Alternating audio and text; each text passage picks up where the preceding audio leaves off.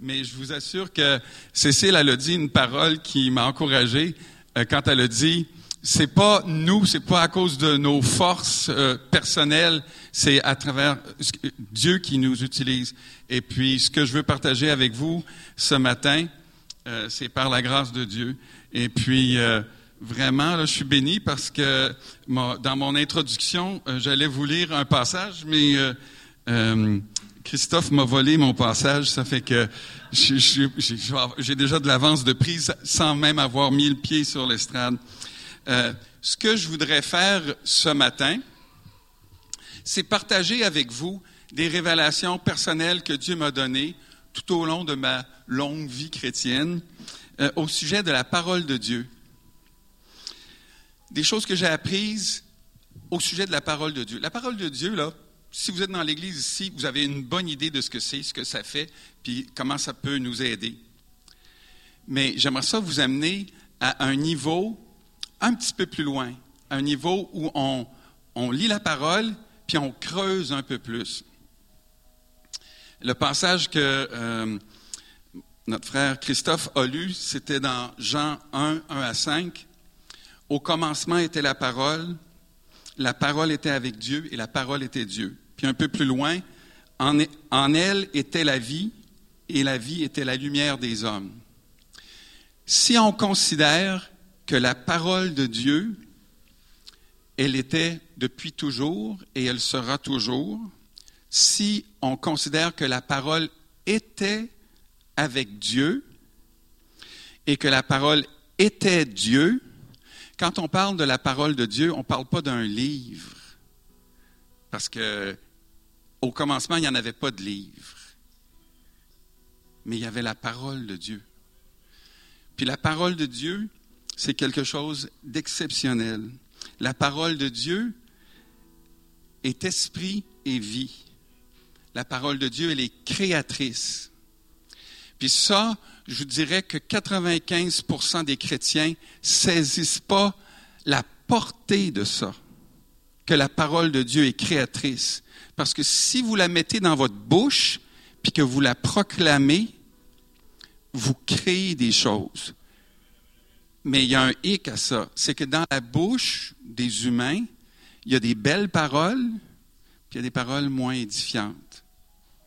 Puis on les dit, puis on crée du malheur en disant des choses pas édifiantes. Il faut mettre une garde sur notre bouche pour que ce soit la parole de Dieu qui prédomine, qui sorte avec prédominance des paroles d'amour, des paroles d'espérance, des paroles d'espoir, des paroles de vie, des paroles d'édification. Je veux vous dire aussi que la Bible, elle est comme aucun autre livre. La, la, la Bible, elle est vivante, comme je viens de dire un peu plus tôt.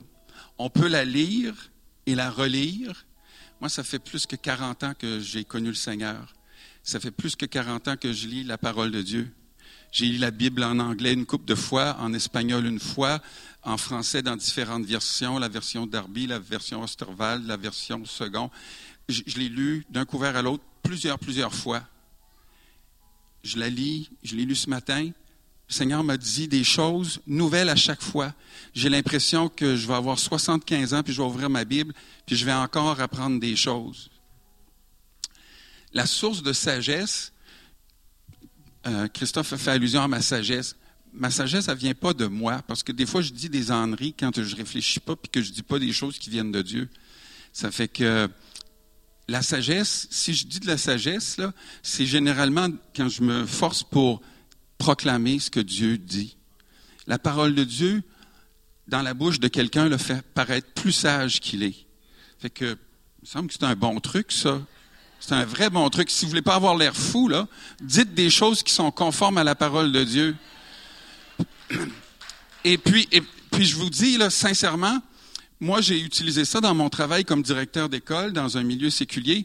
Je disais, ah, je connais un proverbe qui dit, puis là, je citais la Bible. Je leur disais pas euh, dans telle place ou telle place. Je leur disais la parole de Dieu. Puis ils disaient, hey, ouais, il est vraiment sage, lui, hein.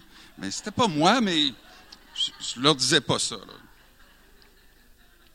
Aucun roman, aucun livre d'aide personnelle, aucun dictionnaire ou encyclopédie ne peut se comparer à la Bible.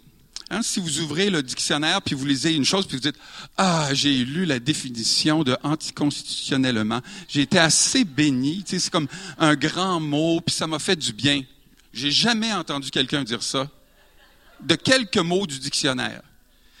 Euh, ben, j'ai, j'ai entendu des prédicateurs citer le dictionnaire pour expliquer la parole de Dieu, pour lui donner son sens, mais j'ai jamais entendu quelqu'un dire « Ah, j'ai lu un roman d'Agatha Christie, puis ça m'a tellement béni, ça m'a fait du bien, je me suis, j'avais mal à la tête, puis après, j'avais plus mal à la tête. »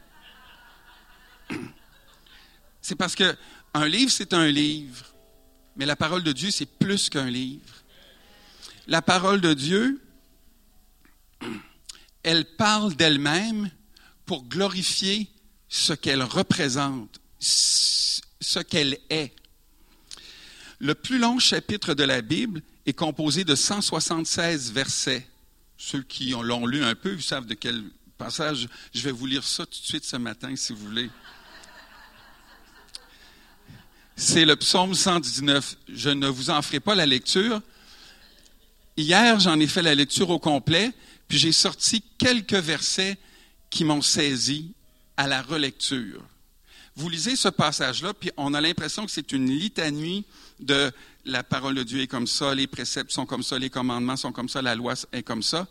Et si on lit trop vite, on, on passe par-dessus. Mais je vais vous dire, quand je le lis, moi, je, j'essaie de saisir au vol ce que Dieu veut faire sortir de mon esprit ou entrer dans mon esprit par rapport à sa parole. Au verset soixante-douze, ça dit: « Mieux vaut pour moi la, la loi de ta bouche que mille objets d'or et d'argent. » Si je vous disais, j'ai trouvé une chaîne en or, euh, quatorze carats, euh, elle pèse à peu près une demi-livre. C'est une grosse chaîne. Et, et, quelqu'un va dire: « Ouais, j'aimerais savoir ça. » Hein? Mais si je vous disais que la parole de Dieu vaut plus que ça, qu'une rivière de diamants avec de l'or rose, puis que les diamants sont étincelants, puis chaque diamant vaut un carat. C'est, tu sais, ça, c'est dans les richesses matérielles, c'est hot, ça, hein? Des fois, on voit ça sur Internet, la bague d'une telle avec un diamant de cinq carats, puis on dit: « Wow, hey, ça, ça doit valoir cher! » Hein? Puis là, euh, c'est comme « J'espère qu'ils la perdront pas. » Ou, ou tu sais, des boucles d'oreilles. Des fois, ma femme me dit: « Oh, j'ai perdu ma boucle d'oreille. » Je dis, ou, tu sais, des fois, je, je rêve de lui offrir comme des diamants en boucle d'oreille. Puis je me dis, je voudrais pas qu'elle perde des diamants de trois mille piastres. Mais ça fait que... Mais la parole de Dieu vaut mieux que les richesses matérielles. Le verset soixante-treize, tout de suite après, ça dit: « Tes mains m'ont créé, elles m'ont formé. Donne-moi l'intelligence pour que j'apprenne tes commandements. » Ça, c'est intéressant. Bon, ben, je l'ai lu, là, vous avez entendu, vous savez ce que ça dit. Maintenant, qu'est-ce que ça veut nous dire? Ben, vous allez tous lire ça, puis vous allez dire: « Ah, ça, ça me parle que Dieu m'a créé, je suis content que Dieu, c'est mon créateur. » Non, mais moi, ça me parle que... Euh, que ses mains m'ont fortifié. Non, non, moi, ça me parle que je peux demander à Dieu de me donner l'intelligence pour que j'apprenne ses commandements. Puis moi, c'est ça que j'ai lu hier. J'ai, là, je vous ai dit différentes choses qui peuvent nous frapper, mais la chose qui m'a frappé hier, c'est qu'on peut prier: « Seigneur, donne-moi l'intelligence pour que j'apprenne tes commandements. » Le Seigneur veut que nous apprenions sa parole. Puis là, on dit: « Oui, mais moi, je ne comprends rien. » Bien, confessez pas ça. C'est, c'est inutile. Ça va juste vous faire rien comprendre si vous dites: « Moi, je ne comprends rien. » Hein? Vous allez créer ça en disant ça. Dites plutôt: « Seigneur, donne-moi l'intelligence pour que j'apprenne tes commandements. » Sais-tu pourquoi il faut dire ça? Parce que vous êtes cent pour cent certain que Dieu va l'accomplir. C'est écrit dans sa Bible. C'est écrit dans la parole de Dieu. Si vous priez une prière qui est écrite dans la parole de Dieu, on est cent pour cent certain que c'est la volonté de Dieu. Le problème, c'est que les chrétiens, des fois, on est des mécréants. On lit la Bible et on dit: « Ouais, mais j'ai jamais vu ça, moi. » Puis on, on, on devient mécréant. On croit mal. C'est pas ça que le Seigneur veut. Il veut qu'on saisisse sa parole parce qu'elle vaut plus, plus que de l'or. L'autre passage qui m'a frappé, c'est le verset cent cinq. « Ta parole est une lampe à mes pieds et une lumière sur mon sentier. » Ça, c'est cité euh, des millions de fois. Là, hein? euh, il doit y avoir euh, comme deux millions de likes sur euh, Facebook de la Bible là, euh, pour ce verset-là. On voit des, des posters euh, ta, « Ta parole est une lampe à mes pieds. » C'est une lumière sur notre sentier. Je vais vous dire qu'est-ce que ça fait une lumière. Une lumière, ça tranche dans les ténèbres. Est-ce que ma vie tranche dans les ténèbres? Sinon, je peux dire, Seigneur, je veux que ta parole soit ma lumière, que ça paraisse quand j'entre dans une place qu'il y a de la lumière. Je me souviens, quand j'étais directeur de l'école chrétienne, il y a des gens qui entraient dans notre école puis qui disaient, je ne sais pas ce qu'il y a ici, mais il y a quand même un petit quelque chose de spécial ici. Il n'était pas capable de mettre des mots sur ce qu'il ne connaissait pas, mais c'était juste la présence de la paix de Dieu dans l'école. Si vous allez à l'école L'Eau Vive, des fois, là, on entre et on dit, il y a quelque chose de spécial qui se passe dans cette école-là. Et comme, il y a des, ils sont obligés d'engager des fois des professionnels de différentes cliniques, des orthopédagogues ou des psychoéducatrices qui viennent aider les enfants qui ont des difficultés. Puis les gens viennent, des orthophonistes, puis de spécialistes. L'école n'a pas les moyens d'avoir des personnes comme ça à temps plein. Alors, ils, ils font de la sous-traitance avec des, des organismes qui ont des professionnels formés pour faire ça. Puis les gens viennent et disent, c'est spécial ce qui se passe dans cette école-là. Il y a, il y a comme un, quelque chose de spécial qu'on n'est pas capable de nommer. Mais moi, je peux vous le nommer. C'est la main de Dieu qui agit dans la vie des gens. C'est pas une école parfaite. Moi, je ne suis pas en train de glorifier l'école. Je suis en train de glorifier le Dieu qui est dans l'école. Le verset cent trente ensuite, « La révélation de tes paroles éclaire, elle donne de l'intelligence aux simples. » Moi, je n'ai pas fait un doctorat en chimie nucléaire ou en biophysique. Il y en a peut-être ici qui font des choses comme ça, là, puis je vous bénis au nom du Seigneur Jésus, euh, parce que le Seigneur veut vous utiliser et, et glorifier son nom à travers vos vies. Mais si on dit « Moi, je suis trop simple pour comprendre », inquiétez-vous pas. La révélation de tes paroles éclaire. Elle donne de l'intelligence à ceux qui manquent d'expérience. Elle donne de l'intelligence à ceux qui sont simples. Alors, on peut gagner dans tout coup. On peut demander à Dieu de nous donner de l'intelligence. Il nous donne de l'intelligence. Puis si on ne se trouve pas intelligent, on ne s'inquiète pas parce que la parole de Dieu peut nous éclairer. Tu, euh, le verset cent trente-huit. « Tu fondes tes préceptes sur la justice et sur la plus grande fidélité. » J'aime beaucoup ce passage-là pour deux mots, justice et fidélité. C'est, voyez un peu ces deux mots-là sur une balance. Il y a justice, hein, droiture, probité, exactitude, justice. Puis des fois, on voit un couperet qui vient dur, mais de l'autre côté, vous avez fidélité. Fidélité. La justice de Dieu, elle s'exerce avec fidélité. La justice de Dieu ne s'exerce pas avec une matraque, avec un marteau ou avec quelque chose qui nous tombe sur la tête. Le Saint-Esprit ne nous donne pas de coup de marteau sur la tête. Il vient nous animer, nous vivifier. J'aime beaucoup ça. Ça, c'est un, un bon verset à méditer. Maintenant, moi, dans ma vie familiale, avec ma femme, avec mon garçon, avec mes grands garçons, est-ce que la justice paraît avec la fidélité? Hein? Parce que c'est, c'est, c'est, on parle de Dieu, mais Dieu veut façonner notre caractère à l'image, à son image. Et puis le verset cent soixante-deux, c'est le dernier que je cite du, du psaume cent dix-neuf.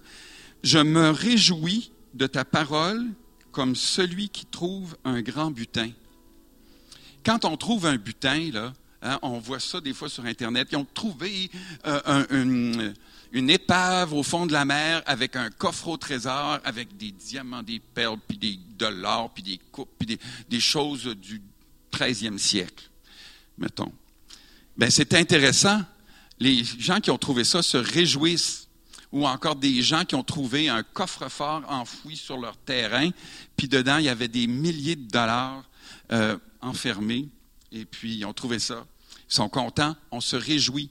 Le butin, c'est toutes les perles précieuses de la parole de Dieu, c'est comme un trésor pour nous. Pour vous dire comment précieux, je voudrais vous citer un passage du psaume dix-neuf. Quand j'étais jeune chrétien, on chantait à l'église régulièrement ce, un, un passage du psaume dix-neuf qui parle de la loi de l'Éternel. La loi de l'Éternel est parfaite, elle restaure l'âme. Et puis ça disait, le refrain c'était « Ils sont plus précieux que l'or, que beaucoup d'or fin. Ils sont plus doux que le miel, que celui qui coule des rayons. Ton serviteur aussi en reçoit instruction.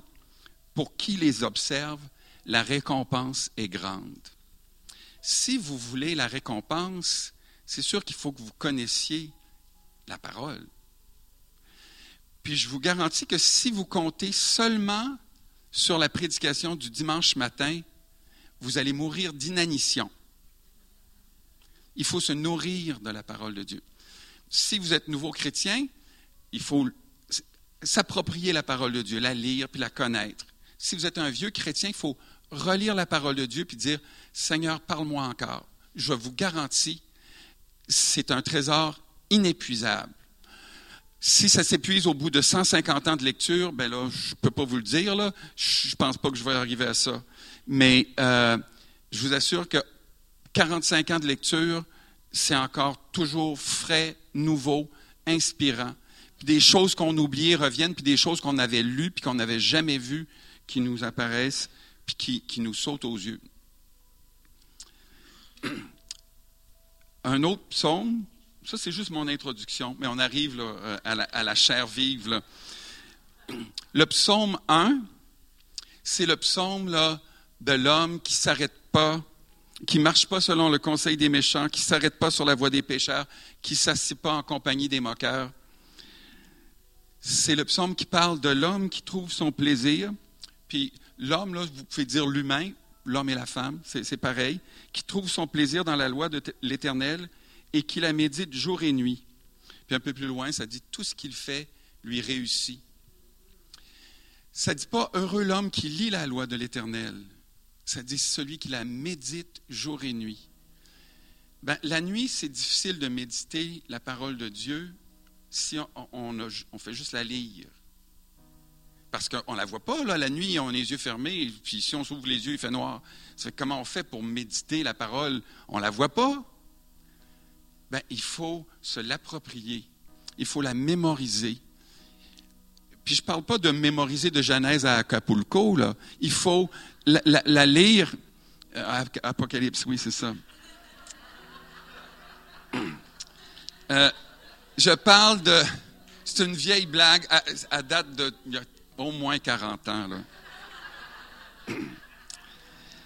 Mais euh, la méditer, pour la méditer, il faut saisir une parole. On lit quelque chose et on dit « Ah, j'avais jamais compris ça comme ça. » On le mémorise. « Ah, Seigneur, ta bonté est grande, ta fidélité va jusqu'aux nues. Les cieux racontent la gloire de Dieu, l'étendue manifeste l'œuvre de ses mains. » Puis on médite ça, puis on marche dans la rue, puis on n'a pas de Bible pour lire, mais... On pense à un passage, puis on dit « Hey, wow, Seigneur, que tu es grand, que tu es merveilleux. » Pour vivre une vie victorieuse, il faut lire, étudier, méditer, connaître, aimer la parole de Dieu. Lorsque vous écoutez la parole de Dieu prêchée, demandez à Dieu de vous parler personnellement. Dieu veut vous parler. Si vous dites « Ah ouais, mais je la connais, elle. Quand elle parle, c'est ennuyant. Je le connais, lui. Que c'est que je vais apprendre avec lui? » Quand vous venez à l'église, puis il y a un prédicateur, ce n'est pas le prédicateur qui va vous parler. Ça, c'est le vaisseau. Moi, je suis le vaisseau, là. Ce qui va vous parler, c'est le Saint-Esprit. Parce que la parole de Dieu est vivante. Puis le, le Saint-Esprit ne parlera pas à, à partir des blagues que le, le prédicateur va faire. Il va parler à travers sa parole qui est vivante. Il va aller chercher votre cœur. Puis des fois, le prédicateur va dire un verset, puis il va l'expliquer à sa façon, puis le Seigneur va vous percer le cœur avec quelque chose qui est plus personnalisé, sur mesure pour vous. C'est pour ça qu'elle est vivante. Sa vie, c'est, ça, c'est, c'est comme une sève de vie spirituelle. C'est pour ça qu'il y a des personnes qui sont guéries quand ils entendent la parole de Dieu. C'est parce que ça prend vie. Saisissez ce que le prédicateur vous dit ou le livre chrétien vous dit. Gardez-le dans votre cœur. Saisissez ce que la parole de Dieu vous dit. Gardez-le dans votre cœur et ensuite, mettez-le en pratique. Il y a des personnes, il y a eu une mode il y a quelques années où il y avait des invités dans les églises dans la région de Québec. Puis on disait « Hey, sais-tu qu'un tel est à, à l'église à Lévis? Sais-tu qu'il y en a un autre qui est là-bas, là, dans cette église-là? Hey! » Puis là, les gens se promenaient d'église en église pour être bénis, pour entendre des messages. Le Seigneur veut nous bénir. Mais des fois, là, si on se promène au buffet des continents, puis à la maison de Jade, puis euh, chez Thomas Tam, on va faire une indigestion de trop-plein. Le Seigneur avait dit aux enfants d'Israël, « Vous allez recueillir la manne pour un jour, pour nourrir votre famille. Faites pas un tas de manne pour toute la semaine. » Vous, en allez, vous allez en avoir à chaque jour. Prenez votre manne du jour, mangez celle-là. Puis il y en a qui ont dit, ah ben, je vais me faire une petite réserve au cas qu'ils ne mannent pas demain. Merci, Suzanne, je, je, j'apprécie que...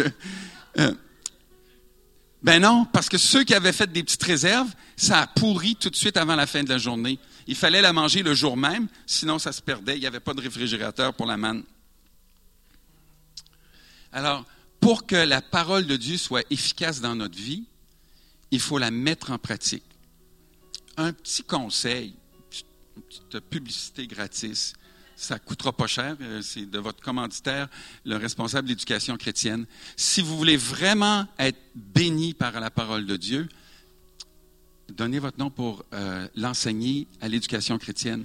Ça va transformer vos vies. Ça va transformer vos vies. Parce que... Parce que vous allez prendre la parole de Dieu, vous allez la lire, la méditer.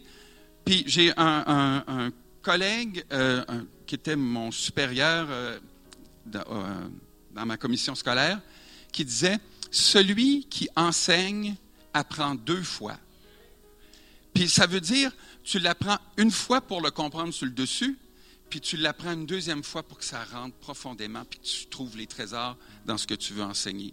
Tu vas trouver les différences pour que les élèves saisissent. Tu vas trouver ce qui va faire que ça va accrocher dans la mémoire des jeunes.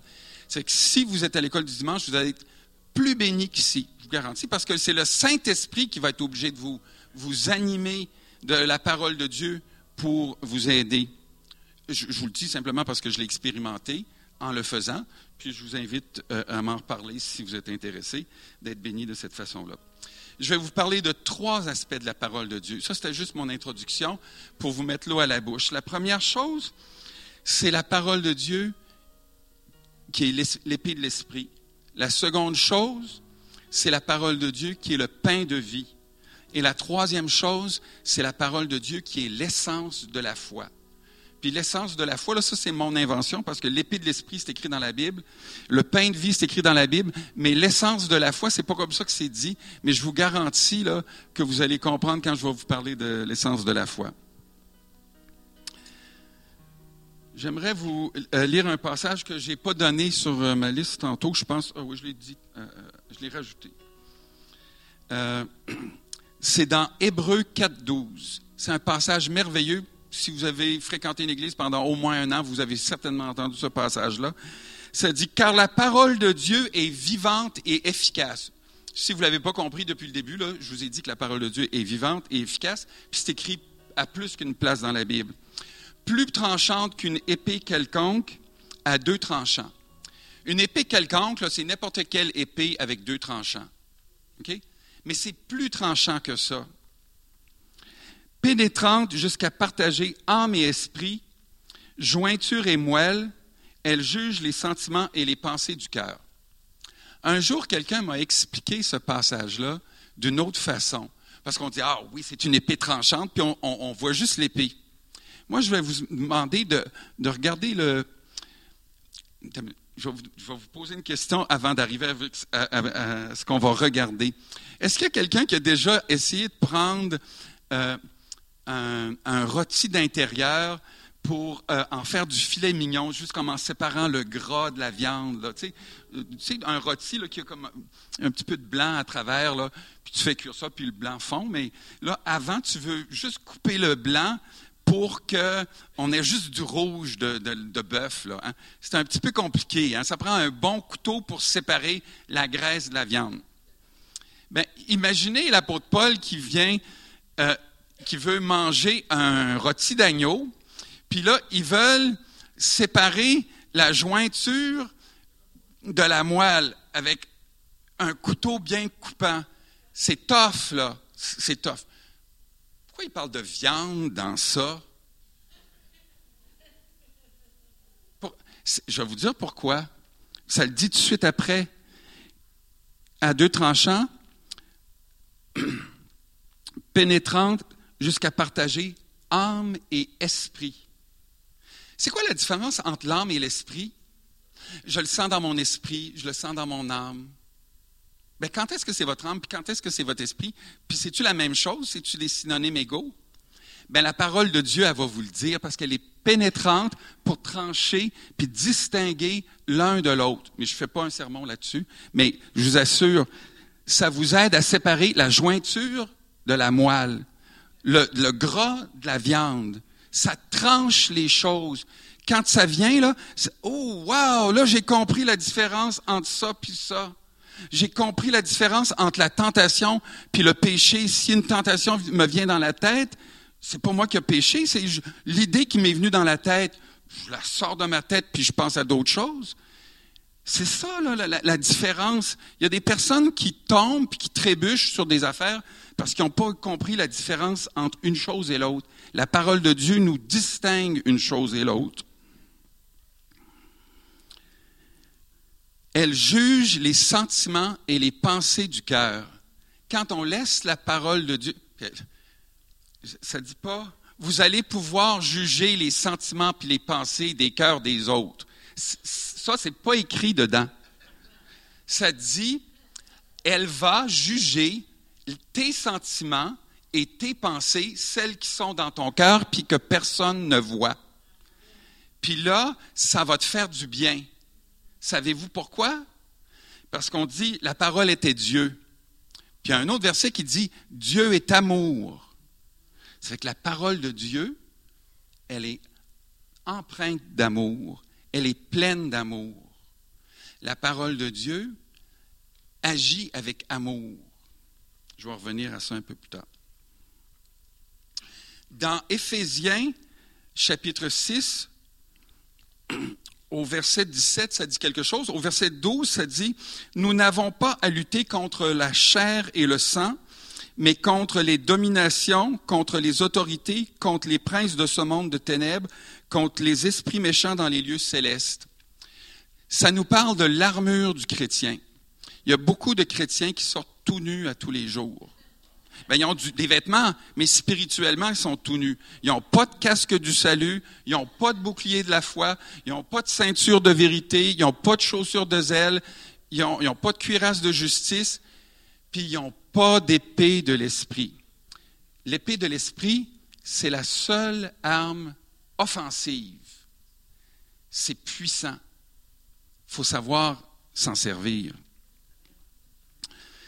C'est, au verset dix-sept, ça dit « Prenez aussi le casque du salut et l'épée de l'esprit qui est la parole de Dieu. » Si on ne lit pas la Bible puis qu'on attend un dimanche par semaine pour avoir un verset qui nous touche, puis qu'on l'entend, puis une fois qu'on est sorti, puis que notre ami, notre voisin, notre cousin, notre...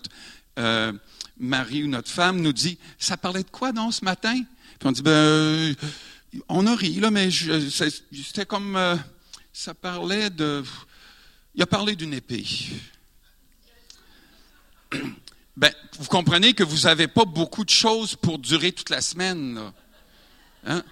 Il faut saisir la parole, la saisir comme une épée. Une épée dans un fourreau, ça ne sert pas à grand-chose. La, la, l'épée, c'est la seule arme offensive nécessaire aux chrétiens. La parole de Dieu, c'est un outil de défense pour la prière. Tantôt, je l'ai dit, quand on a cité un verset dans euh, le psaume cent dix-neuf, hein, que si vous priez par la parole de Dieu, vous êtes cent pour cent certain que Dieu veut répondre parce que c'est écrit dans sa parole. Ce qui fait qu'on ne l'a pas, là, c'est parce qu'on ne demande pas la bonne chose ou qu'on on, on, on, on croit pas la parole. Ça ne marche pas, là. Quand on prie avec la parole, on renverse des situations. On, on amène à la vie des situations. Moi, là, quand je prie avec des personnes qui proclament la parole de Dieu à travers leurs prières, je me sens emporté. Je sens comme le feu qui me monte dans mon esprit. Je, je vois que Dieu va agir, que Dieu va changer les choses, que les choses qui ont l'air impossibles vont, vont se concrétiser, que Dieu va faire des choses auxquelles on ne s'attendait pas, parce que c'est selon la parole de Dieu. Quand quelqu'un dit « Seigneur, bénis le monde entier et que qu'on soit tous heureux ensemble et que qu'on passe tous une bonne semaine et que... » Quelque chose, Seigneur. Le Seigneur ne veut pas qu'on prie des généralités qui n'ont pas de portée. C'est, c'est, ça, ça, ça roule en bas de la table, ça tombe sur le plancher, puis ça finit là. C'est pas ça que je veux, moi, dans mes prières. Je veux que ça monte au ciel.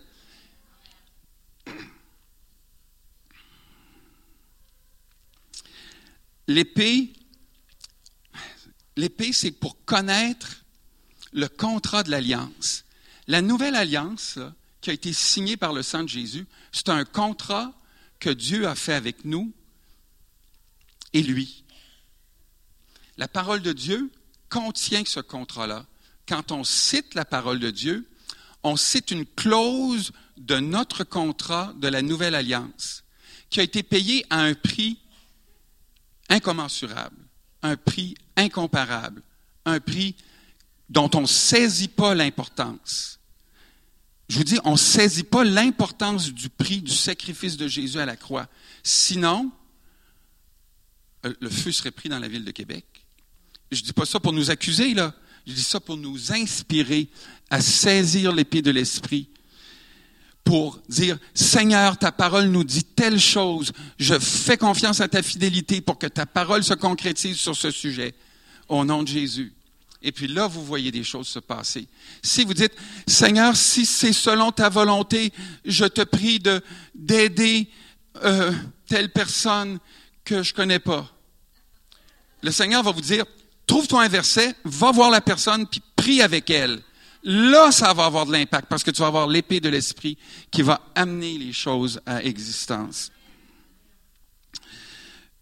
On se sert de la parole de Dieu pour proclamer, pour appeler à existence des choses qui ne sont pas encore. On, on se sert de la parole de Dieu comme arme de, offensive pour résister à l'ennemi. Dans le désert, quand Jésus a été tenté, le diable a tenté avec la parole de Dieu. Le diable a cité la Bible. C'est-tu assez hot? Est-ce que vous comprenez l'immensité de ce qui se passait là? Le diable citait la chose dont il a le plus peur. Il a peur de la parole de Dieu, citée avec foi. Mais il s'est dit, comment je vais faire pour ébranler le Fils de Dieu? Il est pour commencer son ministère. Si je peux l'empêcher de faire son ministère, il n'y aura pas de personne sauvée. Ça fait qu'il dit, je vais prendre ce que son père a dit, puis je vais lui citer à ma façon. Si vous ne connaissez pas la Bible, vous allez vous faire citer la parole de Dieu de n'importe quelle façon. J'ai vu un beau petit euh, vidéo sur l'écuménisme dernièrement. Euh, ça date de deux mille seize, je crois. Peu importe.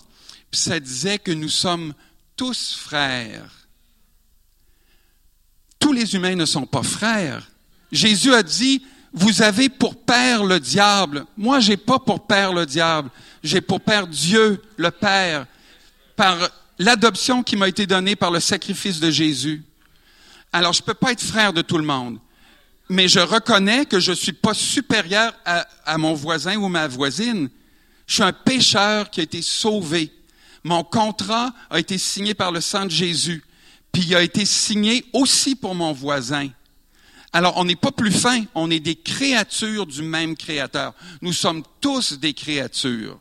Ça, c'est vrai, mais nous ne sommes pas tous frères. Puis ne pas comprendre ça, il y a un verset qui dit dans le, le, les Épîtres aux Corinthiens que c'est pour ça qu'il y a beaucoup de malades parmi vous, parce que vous ne faites pas la différence dans le corps de Christ. Si on veut voir la gloire de Dieu manifestée, il faut être capable de reconnaître qu'on n'est pas tous frères. Bien, je veux dire, ici, j'espère que oui, mais ce que je veux dire, c'est tout l'univers n'est pas tous frères. Puis je ne suis pas frère avec un ours, puis je ne suis pas frère avec une plante. Je suis frère avec ceux qui ont été adoptés par le sang de Jésus.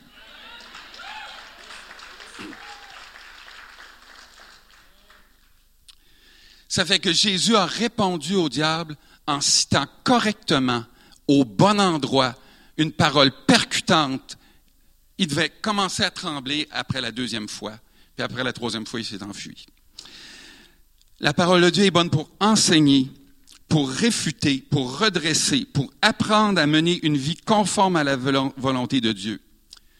Quand on pense à une arme, tu sais, on imagine un escrimeur touché.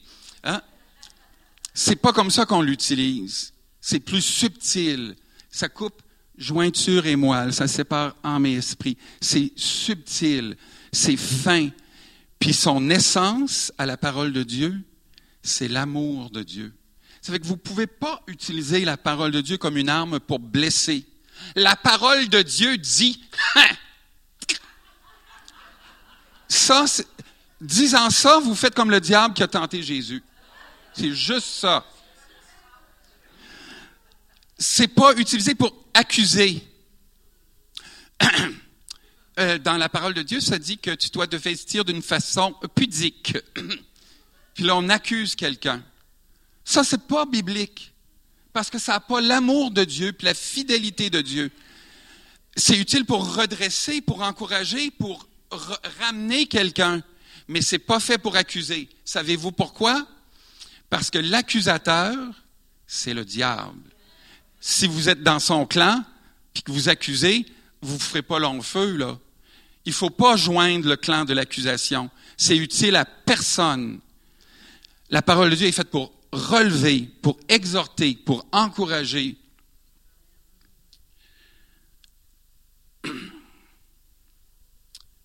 C'est pas fait pour condamner ni pour humilier. C'est pas une épée pour ça. La parole de Dieu ne sert pas à écraser. Ça sert à relever, à créer, à donner la vie, à donner la confiance, à donner de l'espoir aux découragés, à donner de la vie à ceux qui sont malades, à donner la guérison au nom de Jésus. Aimez-vous l'épée de l'esprit? Il faut la saisir, il faut l'apprendre. On a une responsabilité comme chrétiens. Est-ce qu'on veut changer notre ville pour voir la gloire de Dieu manifestée?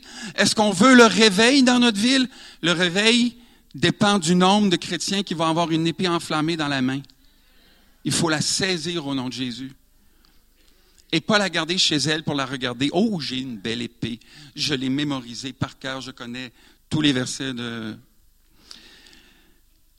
Le deuxième point que je vous avais dit, c'était quoi donc? J'avais l'épée puis le pain de vie.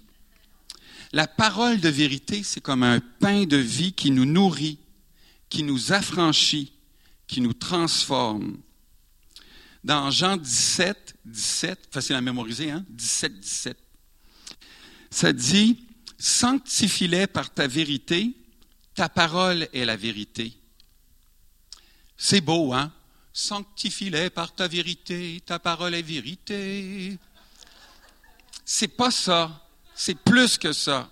« Sanctifie-les par ta vérité, parce que ta parole est vérité. » Ça veut dire qu'il faut prendre la parole, puis la laisser nous transformer. Parce que ta parole, elle est vraie. Elle n'est pas populaire, elle n'est pas à la mode, sauf dans les églises où il y a le feu, mais on n'entend pas la Bible citée à la radio, sauf au cent quatre point un, là, où on lit la parole de Dieu occasionnellement. Mais elle est la vérité. Que tout homme soit fait menteur, mais que Dieu soit toujours reconnu vrai. Il est arrivé qu'on croit des choses dans le monde, puis la parole de Dieu disait autre chose. Puis les gens disaient, oui, mais on sait que la terre est plate. Hein, c'est parce que quand on se promène, on ne tombe pas en bas d'un, d'un précipice. Euh, ça ne tourne pas. Est-ce qu'on voit que ça tourne? Ça ne tourne pas. Bon. Mais dans la parole de Dieu, ça dit dans un des psaumes, hein, que Dieu est au-dessus du globe de la terre. T'sais, lui, il savait qu'il y avait un globe terrestre. Là. C'est lui qui l'avait créé. Mais c'est comme juste un petit exemple. C'est un exemple parce qu'il est comme visuel, mais la parole de Dieu, elle est vraie. Elle est vraie, elle est digne de confiance. Puis des fois, on la lit à la surface, mais on peut la creuser, puis la recreuser, puis la méditer, puis la saisir, puis se l'approprier, puis qu'elle nous transforme. Seigneur, sanctifie-nous par ta vérité, ta parole est vérité, qui nous libère, nous sanctifie, nous transforme. Je vais vous donner cinq petits trucs, cinq mots. Je dis les cinq mots, vous pouvez les écrire, puis après ça, je, vous, je vais vous les expliquer. Recevoir, lire, étudier, mémoriser, puis méditer. Ça, c'est un programme de, d'escrime spirituelle ou de nourriture spirituelle, du pain de vie. Recevoir la parole comme de la bonne terre. Ça ne veut pas dire qu'on considère que la parole, c'est de la bonne terre, puis on la reçoit. Vous n'allez pas manger la terre. Vous allez être la bonne terre qui, a, qui va recevoir la parole. La bonne terre qui reçoit les semences.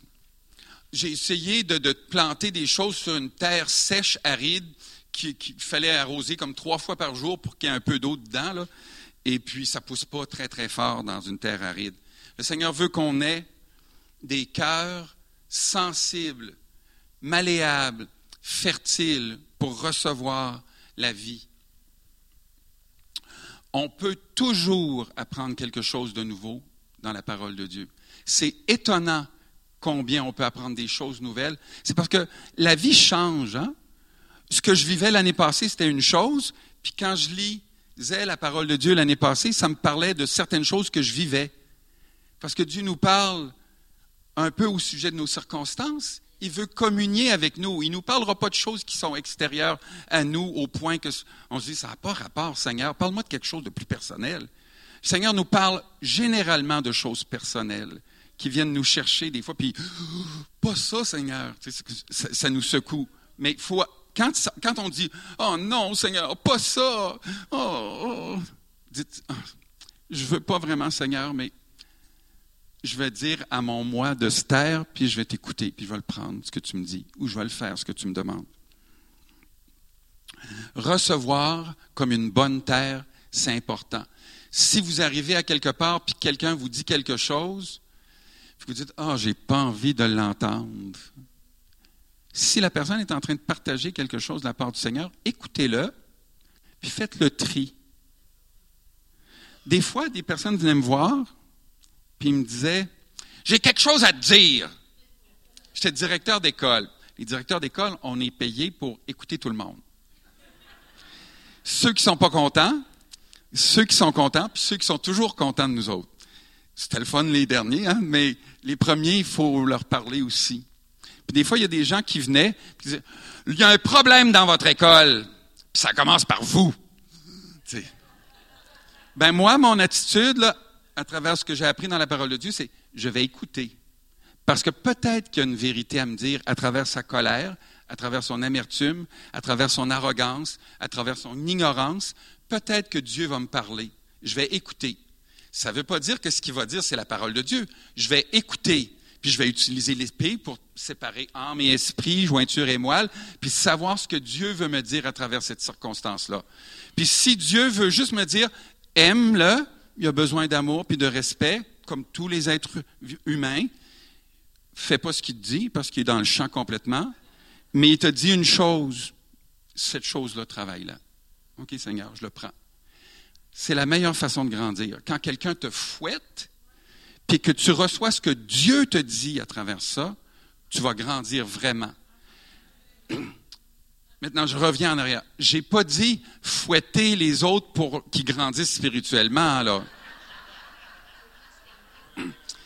La première chose, c'est recevoir, recevoir la parole de Dieu comme une bonne semence. Si vous ne faites pas ça, vous ne pouvez pas faire le reste des cinq choses. Il faut recevoir. Le piège des chrétiens, c'est de ne pas recevoir. C'est pour ça qu'on n'a pas autant de bénédictions que le Seigneur a planifiées pour nous. Dieu a planifié un lot tellement grand de bénédictions que si on savait toutes les bénédictions que Dieu a planifiées pour notre vie, on tomberait sur le dos et on aurait de la difficulté à se relever. Mais il faut recevoir. Puis si on voit qu'on n'a pas été réceptif, il faut demander pardon au Seigneur, puis on dit « Seigneur, reprends-moi, je veux être réceptif. » Deuxième chose, lire. Lire la parole de Dieu. Lire quotidiennement la parole de Dieu. Je n'ai pas dit lire religieusement la parole de Dieu. J'ai dit lire quotidiennement. Lire, ça veut dire voir un texte, écouter ce que le texte nous dit, puis essayer de comprendre ce qu'on a lu. Il y a des enfants qui ont de la difficulté en lecture, ils lisent une phrase, puis quand ils sont rendus au, à la fin, au point final de la phrase, ils ne se rappellent pas de ce qu'il y avait au début. Soyons pas comme ça. Avant de commencer, on peut dire « Seigneur, donne-moi l'intelligence pour comprendre tes commandements, tes préceptes, ta parole. » Lire quotidiennement. Faites pas de jeûne, soyez pas des chrétiens anorexiques. Lisez la parole de Dieu. Le, le, ce que vous entendez, entendez le dimanche matin, ça peut être très bon puis bénissant. C'est fait pour ça. Une prédication, c'est fait pour encourager les chrétiens, pour avoir un message qui nous aide à avancer dans notre semaine, pour faire les œuvres que Dieu a planifiées d'avance pour que nous les pratiquions. Mais faites pas de jeûne, parce que Dieu va vous nourrir dans l'intimité que vous prenez avec lui. Ayez un plan de lecture. Il se vend des livres de dévotion, puis des plans de lecture biblique. Si vous êtes euh, un jeune chrétien, comme je vous ai, je vous ai dit, moi j'ai lu la Bible en anglais, en français, puis en espagnol. Puis en espagnol, c'était ardu, mais j'avais tellement lu souvent la Bible en français que même quand je ne comprenais pas la moitié des mots, je savais de quoi ça parlait dans le verset. Puis je disais, ah, c'est ça que ça veut dire ce mot-là, ce mot-là. Ça fait qu'il y a comme des façons aussi de, de s'approprier la parole de Dieu, de toutes sortes de façons. Demandez à Dieu de vous donner un plan de lecture pour que vous puissiez être nourri. C'est comme ça que vous allez saisir l'épée de l'esprit qui va transformer votre vie. C'est comme ça que vous allez être nourri si vous lisez quotidiennement. Il y a des gens qui sont capables de manger trois repas par jour, mais qui ne prennent pas un petit biscuit soda spirituel de la parole de Dieu. Et, et comme, vous allez devenir anorexique, là, c'est pas bon pour la santé. Cela, de lire la parole de Dieu, ça demande un effort extraordinaire. La compétition pour notre temps, notre attention, elle est très forte. Il y a tellement de choses aujourd'hui. Juste penser aux écrans, une tablette ou un iPhone ou un ordinateur, combien de temps ça peut siphonner dans vo- la vie de quelqu'un? Bien, ceux qui ont vingt ans ou vingt-cinq ans, vous ne le savez peut-être pas, mais il y était un temps où des ordinateurs dans les maisons, ça n'existait pas. Non, non, évanouissez-vous pas, c'est correct. On a survécu. On a survécu jusqu'à aujourd'hui. Mais... je me rappelle quand j'ai acheté mon premier ordinateur, c'était une grosse boîte qui devait avoir, euh, je sais pas, mille bits d'informations, de cap- capacité d'enregistrement dessus. C'était rien, là. Il n'y avait pas de mémoire là-dessus, puis ça faisait rien. Mais on s'est habitué dans notre société à avoir des ordinateurs, puis des iPhones, puis des télévisions avec... Quand j'ai commencé à écouter la télévision, à mon jeune âge... j'écoutais une émission, puis toutes les émissions étaient à la même heure, puis tout le monde écoutait les mêmes émissions en même temps, parce qu'il y avait trois postes ou quatre postes de télévision. Aujourd'hui, c'est comme... la télévision, c'est aucune comparaison, quoi que ce soit. La télévision que je regardais jeune, c'était en noir et blanc. Ça se peut-tu en noir et blanc? Là, on écoute la télévision quasiment en trois dimensions. Mais, pas tout à fait, mais ça s'en vient. Il y a de la compétition pour votre temps, pour votre attention. Ce qu'il faut, c'est se, se, se faire violence. Dire non, j'arrête ça, je tasse ça et je mets la parole de Dieu là. Puis moi, je ne suis pas du genre à vous proposer de faire lire six chapitres par jour ou prendre une heure et demie de prière, une heure de lecture, puis une autre heure et demie de prière, parce que Il n'y a pas beaucoup de monde qui ont cette quantité de temps-là dans une vie où on travaille à temps plein, où on a une famille avec deux, trois enfants. Euh, on n'arrivera pas. Mais il ne faut pas que vous mouriez d'inanition. Il ne faut pas que vous soyez anorexique spirituel. Ça va vous demander un effort. Si on veut être un disciple de Christ, il faut être discipliné. Ça, c'était le, le un, c'était recevoir. Le deux, c'était lire. Le trois, c'était étudier. Étudier, pourquoi étudier la parole de Dieu? Parce que quand on la lit, on voit des choses. Si on est réceptif, on comprend des choses.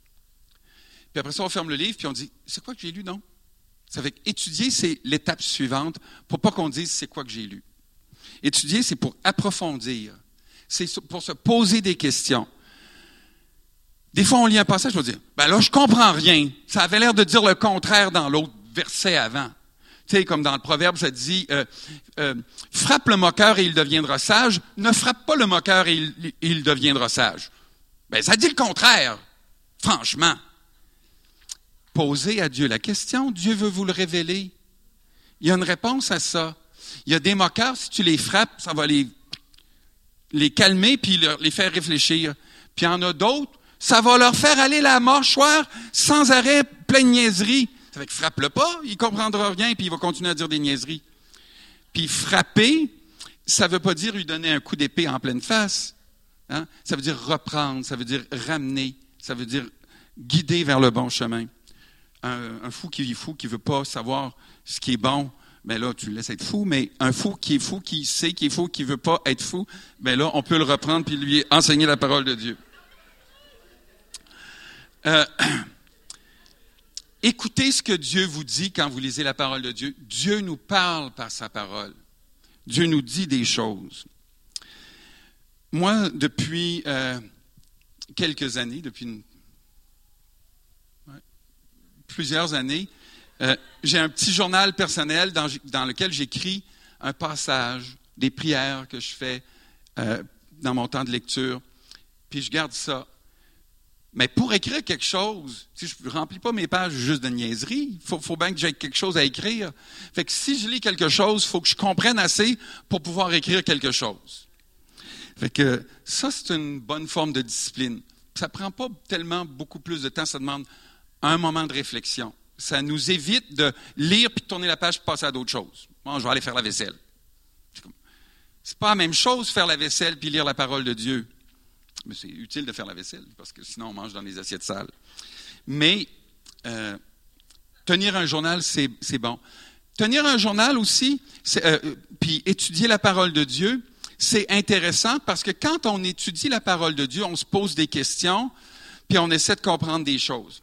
Il y a un danger qui nous guette quand on ne connaît pas toute la parole de Dieu par cœur.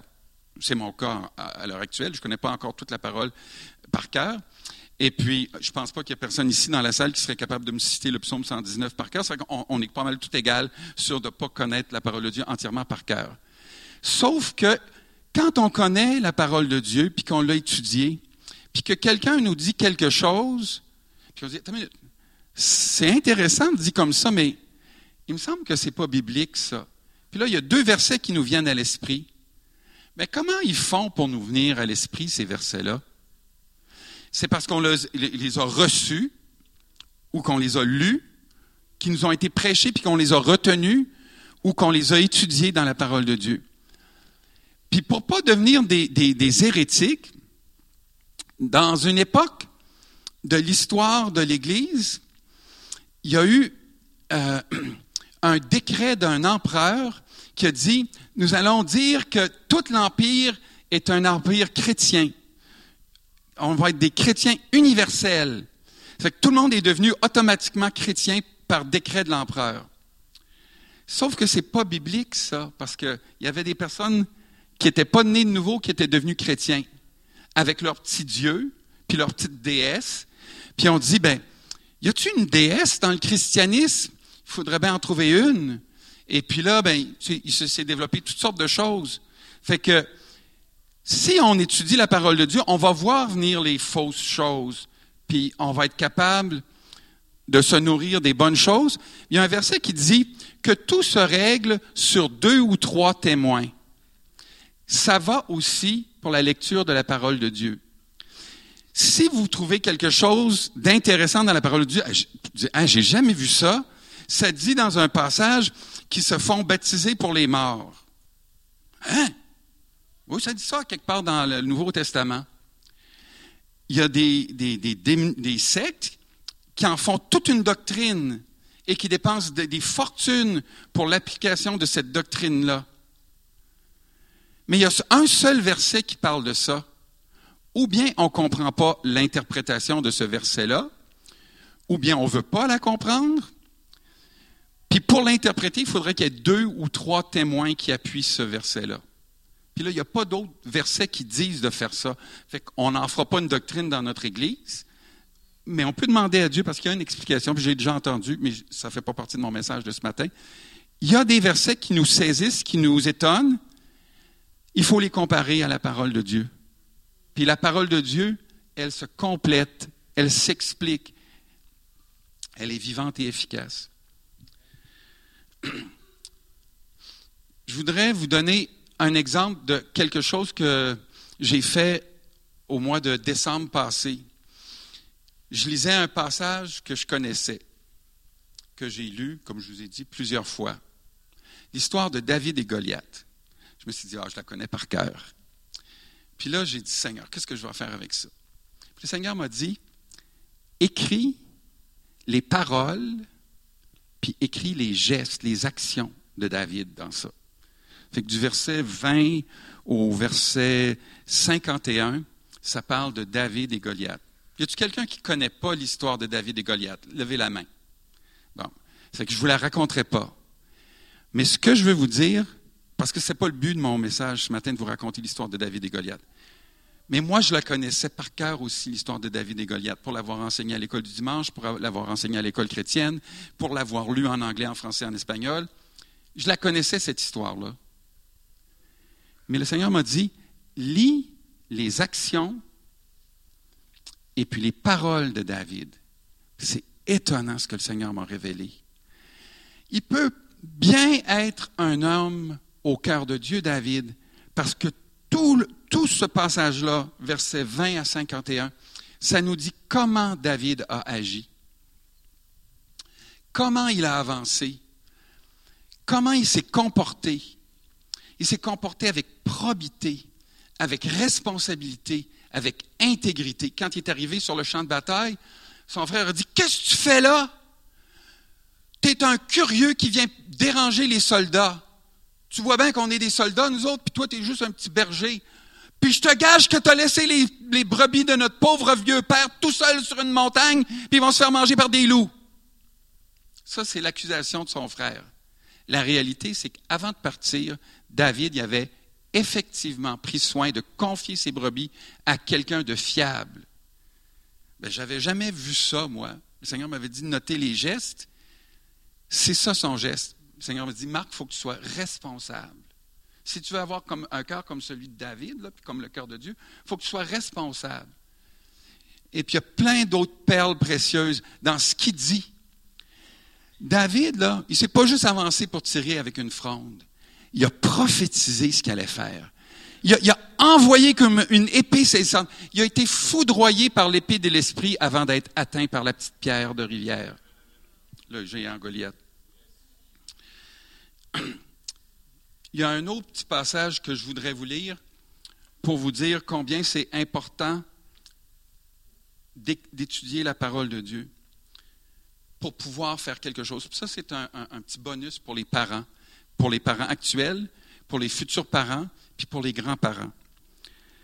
Ça dit dans Deutéronome six, sept, au sujet de la, de la loi de l'Éternel, puis de la parole de l'Éternel, « Tu les inculqueras à tes enfants et tu en parleras quand tu seras dans ta maison, quand tu iras en voyage, quand tu te coucheras et quand tu te lèveras. » Ça, là, les Juifs croient, les Juifs pratiquants, ils croient à ça absolument. Puis quand ils fêtent le Shabbat, j'ai jamais participé à aucune cérémonie juive, mais c'est pour des, par des choses que j'ai lues, là, euh, ils croient que c'est important d'enseigner puis d'inculquer la parole de Dieu aux enfants.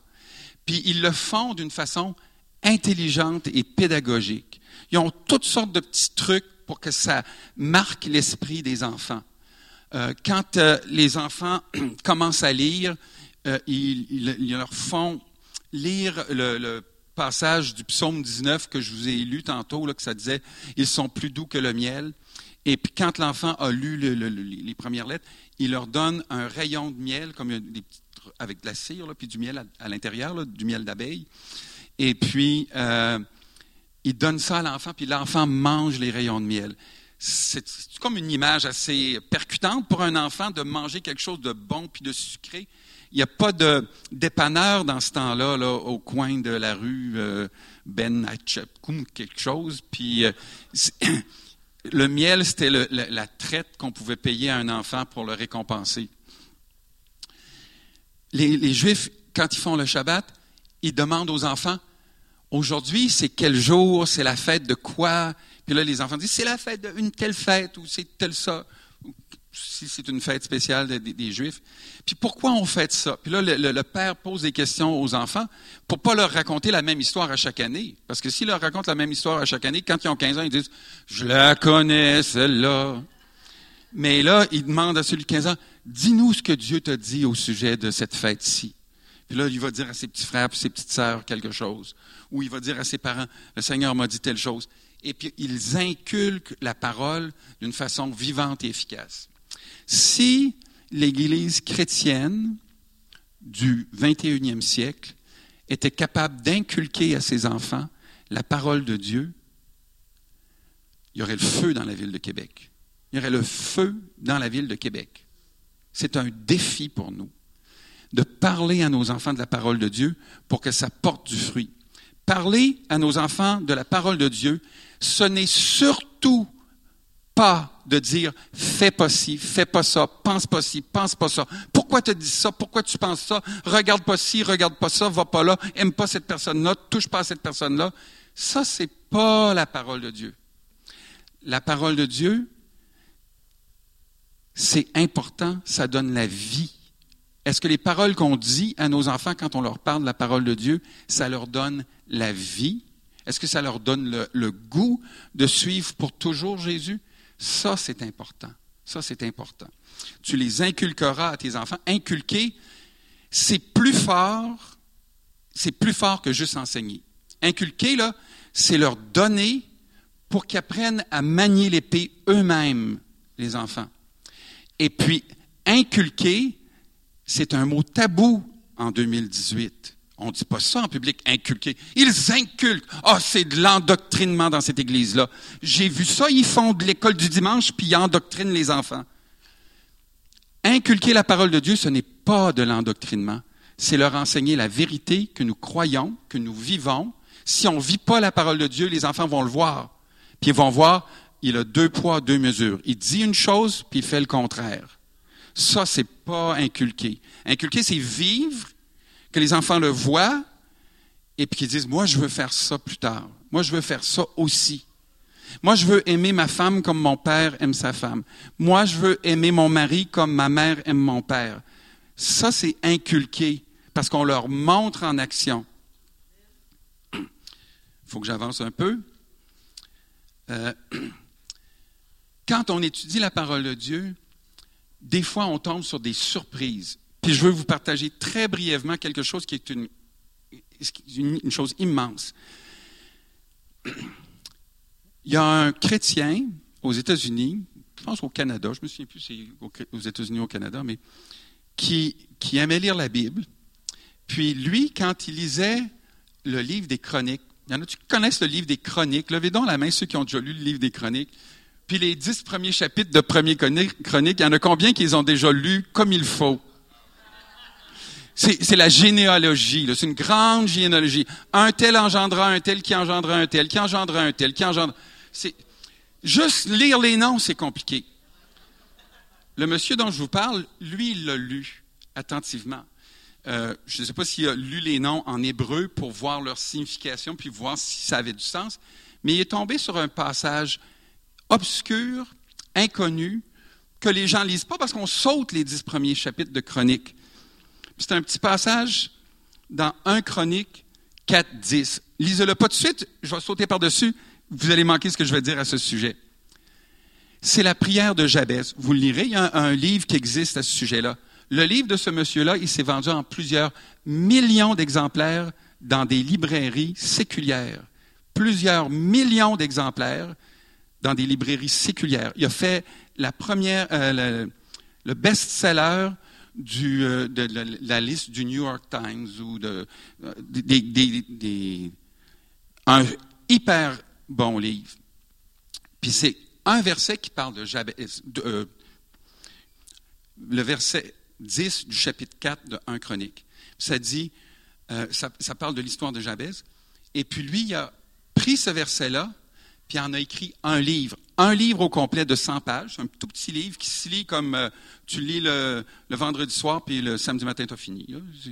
C'est, c'est hyper court, mais tu peux le relire cent fois. C'est vraiment nourrissant.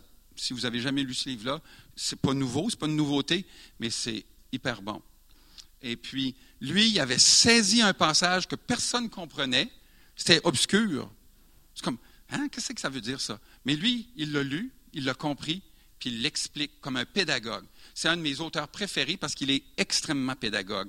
Quand il enseigne, c'est impossible de ne pas comprendre. Il faut, faut vraiment être moins que nul pour ne pas comprendre ces livres-là. Puis c'est agréable à lire. Ça fait que je vous encourage à lire ça. Mais ça, c'est ma petite publicité personnelle. La quatrième chose, je suis toujours dans mes cinq choses, là, recevoir, lire, étudier. Je viens de finir étudier. Quatre, mémoriser la parole de Dieu. Il faut la mémoriser. Puis on peut faire toutes sortes de choses. Mettre un petit papier sur notre miroir dans la salle de bain, le mettre dans les armoires, sur les murs, chez nous, un verset qu'on veut retenir. Euh, avoir des petites cartes mémo qu'on traîne avec nous puis qu'on regarde, ou mettre sur notre tablette ou sur notre iPhone le verset, puis on, on le regarde durant la journée pour le mémoriser.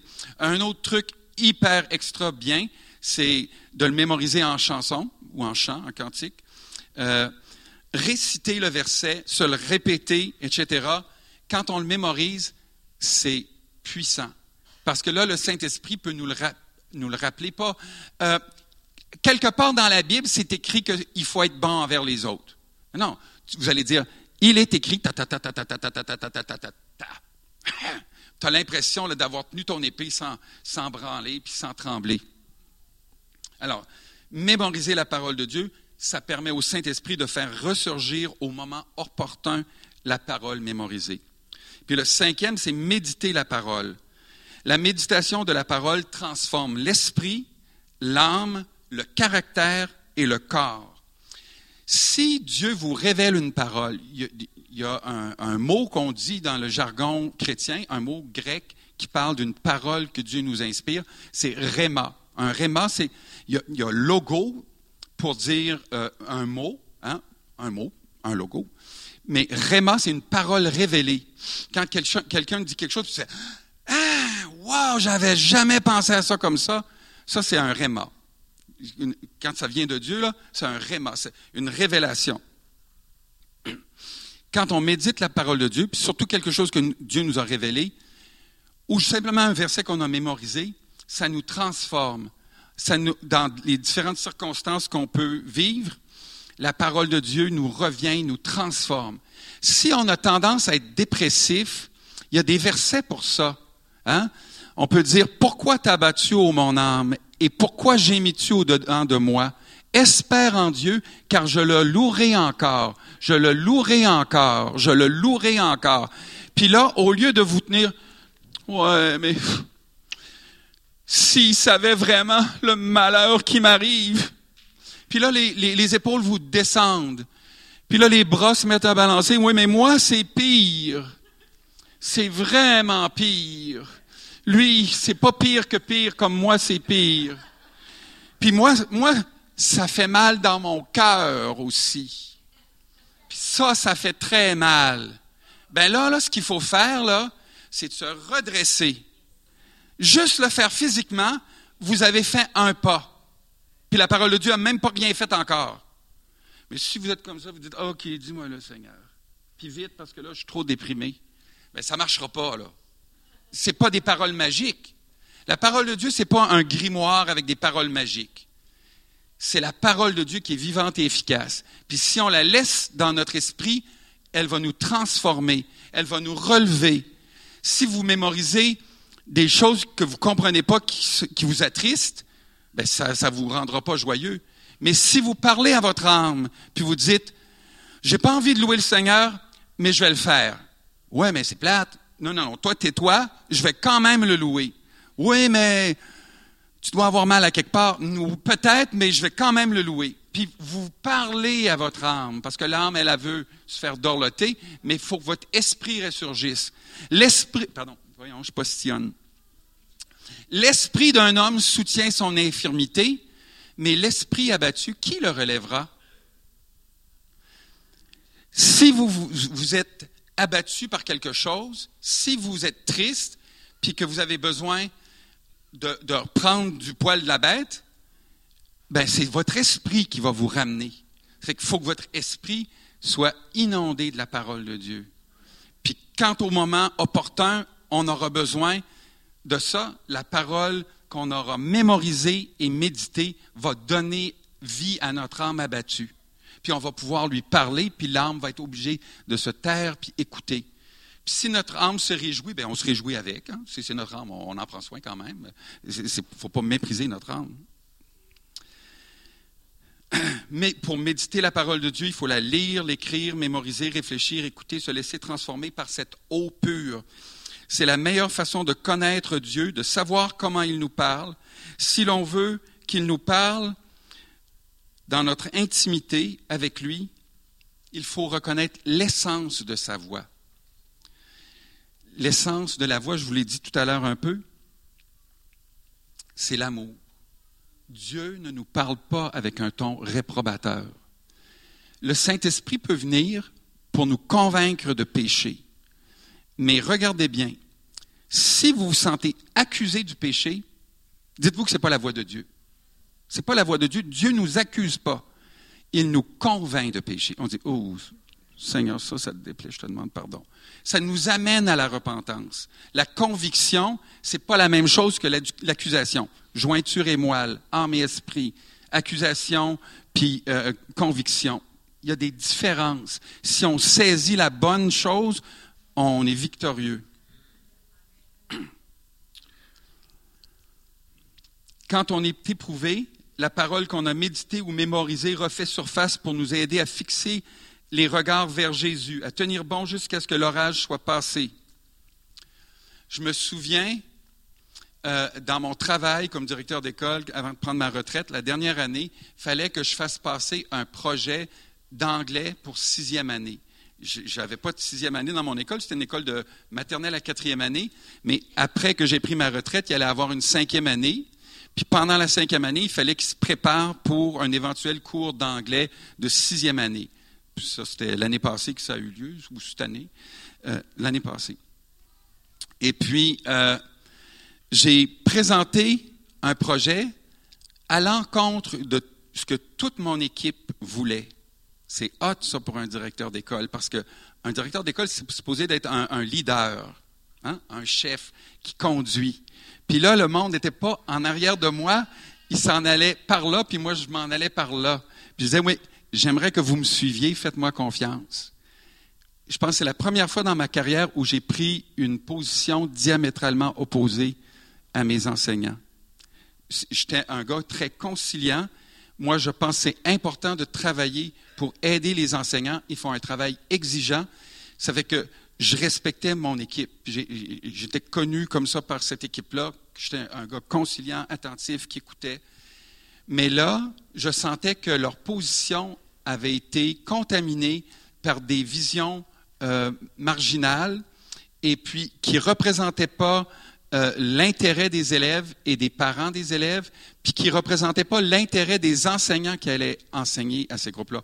Mais étant donné que c'était une école de maternelle à quatrième année, l'intérêt des futurs profs que personne connaissait, c'était moins important. Ça fait qu'ils ont voté pour quelque chose à l'encontre de ce que je leur proposais.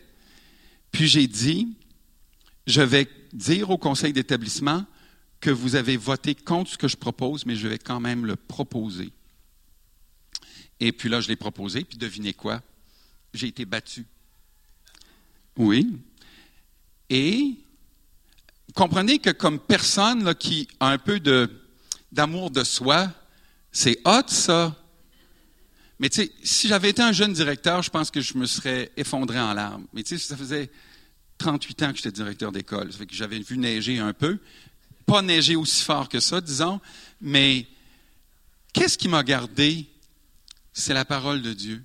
De garder mon calme, que ça, c'était des circonstances, puis que les circonstances, Dieu était bien au-dessus, puis ma tête était hors de l'eau, ma, moi, ma tête était dans les lieux célestes avec Dieu, puis ça m'a gardé à travers ça.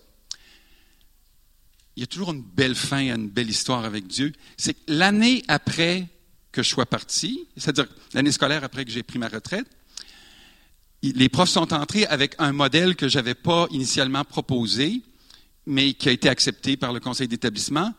Et puis les enseignantes qui sont arrivées en, euh, en sixième année ont dit euh, « Ouais, mais pourquoi vous avez choisi ça? C'est pas un bon modèle, ça. Tout le trouble que ça nous donne, patati patata. » Ça fait que cette année-là, ils ont voté pour ce que j'avais proposé l'année d'avant. C'est, moi, j'ai fait confiance au Seigneur, puis le Seigneur a fait sa volonté euh, au bénéfice des élèves. Il faut que j'avance, hein? là, là, il me reste plus de temps. Euh, juste de se rappeler que la parole de Dieu, c'est une lettre d'amour, c'est des paroles d'amour. Puis si on sent des choses qui nous font réfléchir, puis qui nous demandent d'arrêter des choses, c'est par amour pour nous que Dieu veut nous éloigner du péché. Et puis Dieu nous révèle sa parole dans nos moments d'intimité avec lui. Sa saveur et son essence sucrée, comme le miel, c'est l'amour. Dieu est amour. Sa parole nous révèle son amour et sa grâce. Jésus est la manifestation absolue de ce Dieu d'amour.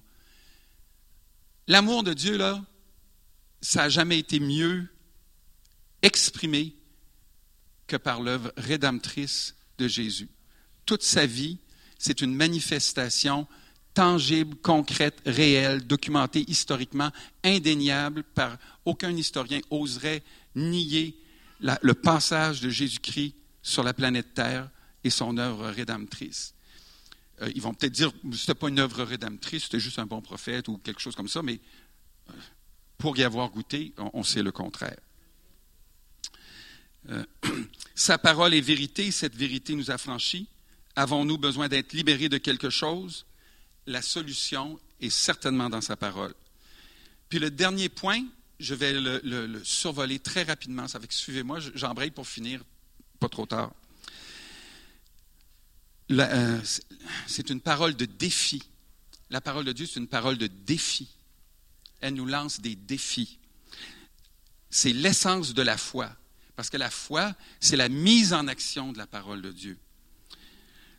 La parole de Dieu, elle nous aide à, à la mettre en pratique elle-même. Dans deux Timothée trois, seize et dix-sept, ça dit « Toute écriture est inspirée de Dieu et utile pour enseigner, pour convaincre, pour corriger, pour instruire dans la justice, afin que l'homme de Dieu soit accompli et propre à toute bonne œuvre. » Vous avez entendu que ce n'était pas écrit « est bonne pour condamner, pour accuser hein? ».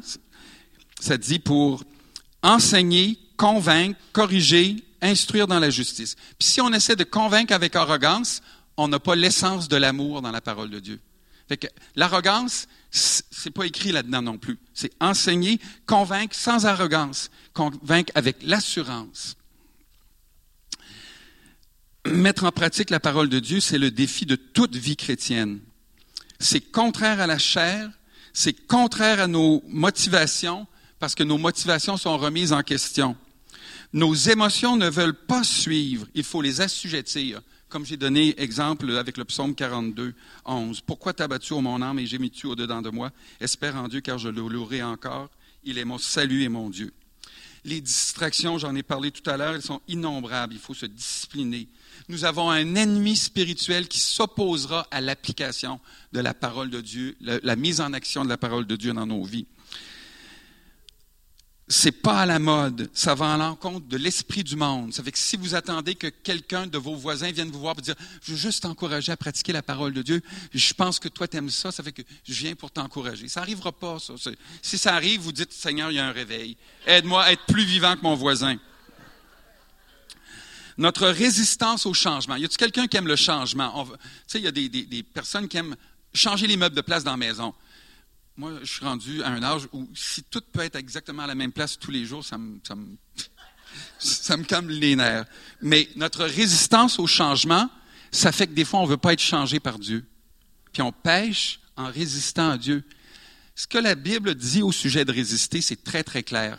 Résistez au diable et il fuira loin de vous. Ça ne dit pas résister à Dieu quand vous êtes fatigué ou quand vous n'avez pas le goût. On préfère le statu quo que le changement. Alors, il faut ouvrir notre cœur. Mettre en pratique les prédications et les enseignements reçus. Je vous parlais des gens là, qui se promenaient d'une église à l'autre pour entendre tous les prédicateurs vedettes qui passaient dans la ville. Il faut mettre en pratique les, les, les messages, sinon on perd notre temps, on mange puis on, on régurgite ce qu'on a mangé. Mettre en pratique la parole que nous lisons quotidiennement. Quand on lit quelque chose, on dit « Seigneur, qu'est-ce que tu veux me donner à faire aujourd'hui? » Puis là, on le fait. Participer à des congrès, des retraites, des camps familiaux et mettre en pratique ce que nous recevons de la parole. Sinon, on banalise la parole de Dieu et elle n'a pas l'impact que Dieu veut. Participer dans une tribu ou un groupe de discussion entre chrétiens.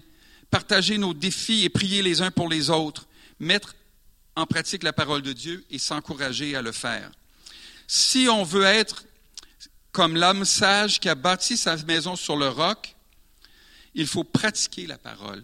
Il faut mettre en pratique la parole. Dans Matthieu sept, vingt-quatre, ça dit, « C'est pourquoi quiconque entend ces paroles que je dis et les met en pratique sera semblable à un homme prudent qui a bâti sa maison sur le roc. » Ça, si vous avez compris le numéro un, l'épée de l'esprit, c'est bon.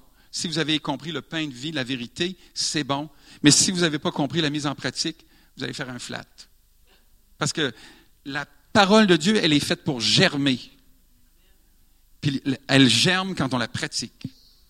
Les gens vont voir que vous pratiquez la parole de Dieu. Ils vont être bouleversés, ils vont être saisis, ils vont se questionner, puis ils vont se convertir.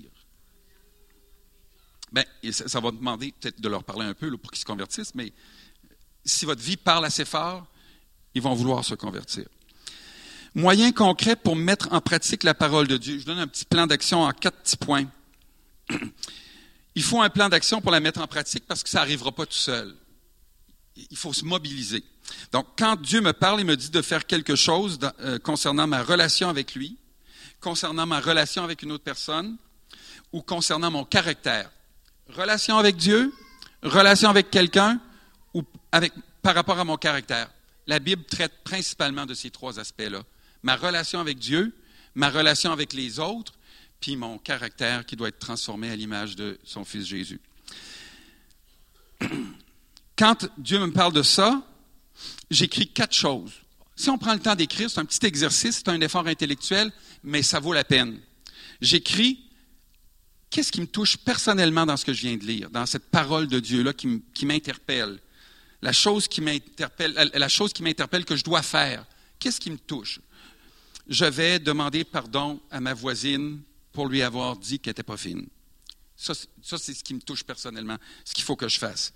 Ce que je vais faire de concret, je vais y aller la voir, puis je vais lui dire ça. Je, ce que j'ai dit, ça dépassait ce que, mes pensées. Je l'ai dit sous l'effet de la colère, puis tu ne méritais certainement pas de te faire dire ça. Je te demande pardon. Ça, c'est un geste concret que je vais faire. Puis quand est-ce que je vais le faire? Bien, si je la croise à l'épicerie dans le temps de Noël, ça, ça ne marche pas. C'est parce que ça, c'est comme la procrastination. Il faut donner dans un délai rapide. Quand est-ce que je vais faire la chose que Dieu me demande de faire? Parce que si vous ne le faites pas, ça, le délai, quand est-ce que vous allez voir, quand est-ce que vous allez être sûr que vous l'avez fait? La, la petite note va rester quelque part entre la page mille cent douze puis mille cent quatorze de votre Bible, puis euh, vous allez l'oublier là pour, euh, pour toujours. Donc, on prend note, puis on se donne un, dé, un délai, puis après ça, vous allez avoir la, la quatrième chose à faire qui est la meilleure. Vous allez noter le résultat ou le progrès constaté, puis vous allez louer Dieu pour sa fidélité. Parce que si vous saisissez la parole qui vous a touché, que vous mobilisez pour penser à un geste concret à faire, puis que vous dites quand est-ce que vous allez le faire, puis que vous le faites, la parole de Dieu est vivante et efficace, puis elle produit son fruit. et vous allez voir les fruits. Faire l'impossible, si la chose que Dieu vous demande, ça a l'air impossible, c'est vraiment plus facile que ça paraît. C'est le pasteur David qui disait ça à un moment donné, hein, tu sais que c'est mieux de prier pour quelque chose d'impossible parce que là, on va être sûr que c'est Dieu qui a répondu. Si on dit « Seigneur, fais que mon mal de tête part », généralement, les maux de tête moyens, ils partent tout le temps. Ça fait que vous allez avoir une réponse à votre prière pour un petit mal de tête. Vous prenez une aspirine ou un Tylenol, puis ça part. Mais s'il y a quelque chose qui a l'air complètement impossible, dites-vous que l'impossibilité, c'est toujours le travail de Dieu. Pensez aux plus grandes réalisations, des plus grands miracles dans la Bible. Ce qui a été requis des humains qui ont participé, c'était des gestes insignifiants. Moïse, on dit c'est Moïse, le grand prophète de Dieu qui a traversé la mer Rouge. Ce que Moïse a fait, qu'est-ce qu'il a fait? C'est quoi le geste qu'il a posé? Il a levé son bâton et il a étendu sa main sur la mer. Levez donc vos deux mains comme ça. Est-ce que c'est difficile? Ben c'est ça qu'il a fait. Ça se peut-tu? Moi, si je fais ça devant chez nous, là, vis-à-vis le pont de Québec, pour faire franchir le fleuve à pied sec, ça va-tu marcher? Ben, ben Dieu ne me l'a pas demandé. Ça fait que ça serait. Mais Dieu lui avait demandé. Ça fait qu'il savait que Dieu lui avait parlé. Mais ce qu'il avait à faire, son travail, c'était d'aller là, puis d'étendre sa main, puis de tenir son bâton. Là, je, je tiens mon micro, là, mais c'est ça. C'était, le travail à faire, c'était ça. Puis le miracle, c'est Dieu qui l'a fait. Vous dites, mais ça, c'est un exemple un peu tiré. C'est le même exemple que les sacrificateurs, quand Josué est allé pour traverser le Jourdain. Qu'est-ce qu'ils ont fait, les, les, les sacrificateurs, pour que le Jourdain se, se, se devienne sec? Ça dit, quand les sacrificateurs qui portaient l'arche de l'Alliance furent arrivés au Jourdain et qu'ils mouillèrent leurs pieds. Y en a-t-il quelqu'un qui a déjà eu les pieds mouillés ici? C'est-tu difficile d'avoir les pieds mouillés? Si l'eau est frette, là, tu sais, comme bien frette, là, moi je suis déjà allé dans un, sac, un, un lac qui venait juste de Calais, l'eau était frette en bébite, puis on a couru dans l'eau, on a failli rester pris en dessous de la glace tellement que c'était froid, puis on est ressorti en courant. Mais mettre les pieds dans l'eau, c'est pas fatigant, mais c'est ça qu'ils ont fait. Ce que Dieu a fait, c'est qu'il a arrêté le cours du Jourdain, puis ils ont traversé à pied sec. David et Goliath, je vous ai parlé de David et Goliath, qu'est-ce qu'a fait David? Il a proclamé la parole de Dieu, puis il a pris cinq pierres dans un torrent. Combien de pierres il a tiré? Un caillou, un géant de deux à trois mètres de haut, un petit caillou. Il y avait un casque en métal, puis un petit caillou l'a tué. Il avait donc bien le crâne mou. C'est pas le caillou qui l'a tué, c'est Dieu qui l'a abattu. Au nom de l'Éternel, je vais t'abattre, puis je vais couper ta tête. C'est ça que David a prophétisé sur lui. Il lui a dit ce qu'il attendait. Fait que c'est hot. Vous lirez euh, ce passage-là. Il y a plus que ces deux petites choses-là dans ça. Conclusion. Trois petites choses. Là, je je peux plus, j'ai plus de temps, là. Choisissons de croire à la puissance et à l'autorité de la parole de Dieu. Faisons de l'escrime spirituelle avec l'épée de l'esprit. Deuxième chose, choisissons de nous laisser transformer par la vérité, nourrissons-nous du pain de vérité qui nous transforme. Trois, choisissons de mettre en pratique la parole de foi, pratiquons les œuvres que Dieu a préparées d'avance pour nous. Cela rendra gloire à Dieu et à son Fils Jésus par le Saint-Esprit qui vit en nous. Amen. Levez-vous, s'il vous plaît. C'est déjà fini, mais je vais prier pour vous, puis pour moi. Seigneur éternel, notre Dieu tout-puissant, notre Dieu tout bon, notre Dieu d'amour, on vient devant toi aujourd'hui pour te remettre nos cœurs et nos pensées, pour que ta parole agisse en nous et qu'elle nous fasse prendre en feu pour toi. Que nous choisissions de faire de l'escrime spirituelle, d'apprendre ta parole et apprendre à la manier avec sagesse. Aide-nous à choisir ta vérité au-dessus de toute vérité humaine, que ta vérité soit souveraine dans nos vies. Que nous nourrissions, que nous nous nourrissions de ta parole de vérité. Choisis, nous, nous voulons choisir aussi, Seigneur, par ton Saint-Esprit, de mettre en pratique ta parole pour que toute gloire te revienne. Au nom de Jésus, amen. Je vous remercie beaucoup. Que Dieu vous bénisse.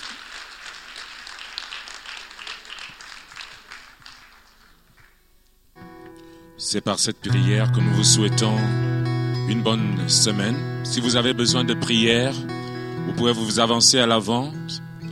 Ceux qui sont dans le ministère vont prier pour vous. Si vous avez besoin d'être soutenu, d'une parole d'encouragement, vous pouvez vous avancer à l'avant et on va prier pour vous. Sur ce, soyez bénis et faites la parole de Dieu votre priorité. Alléluia.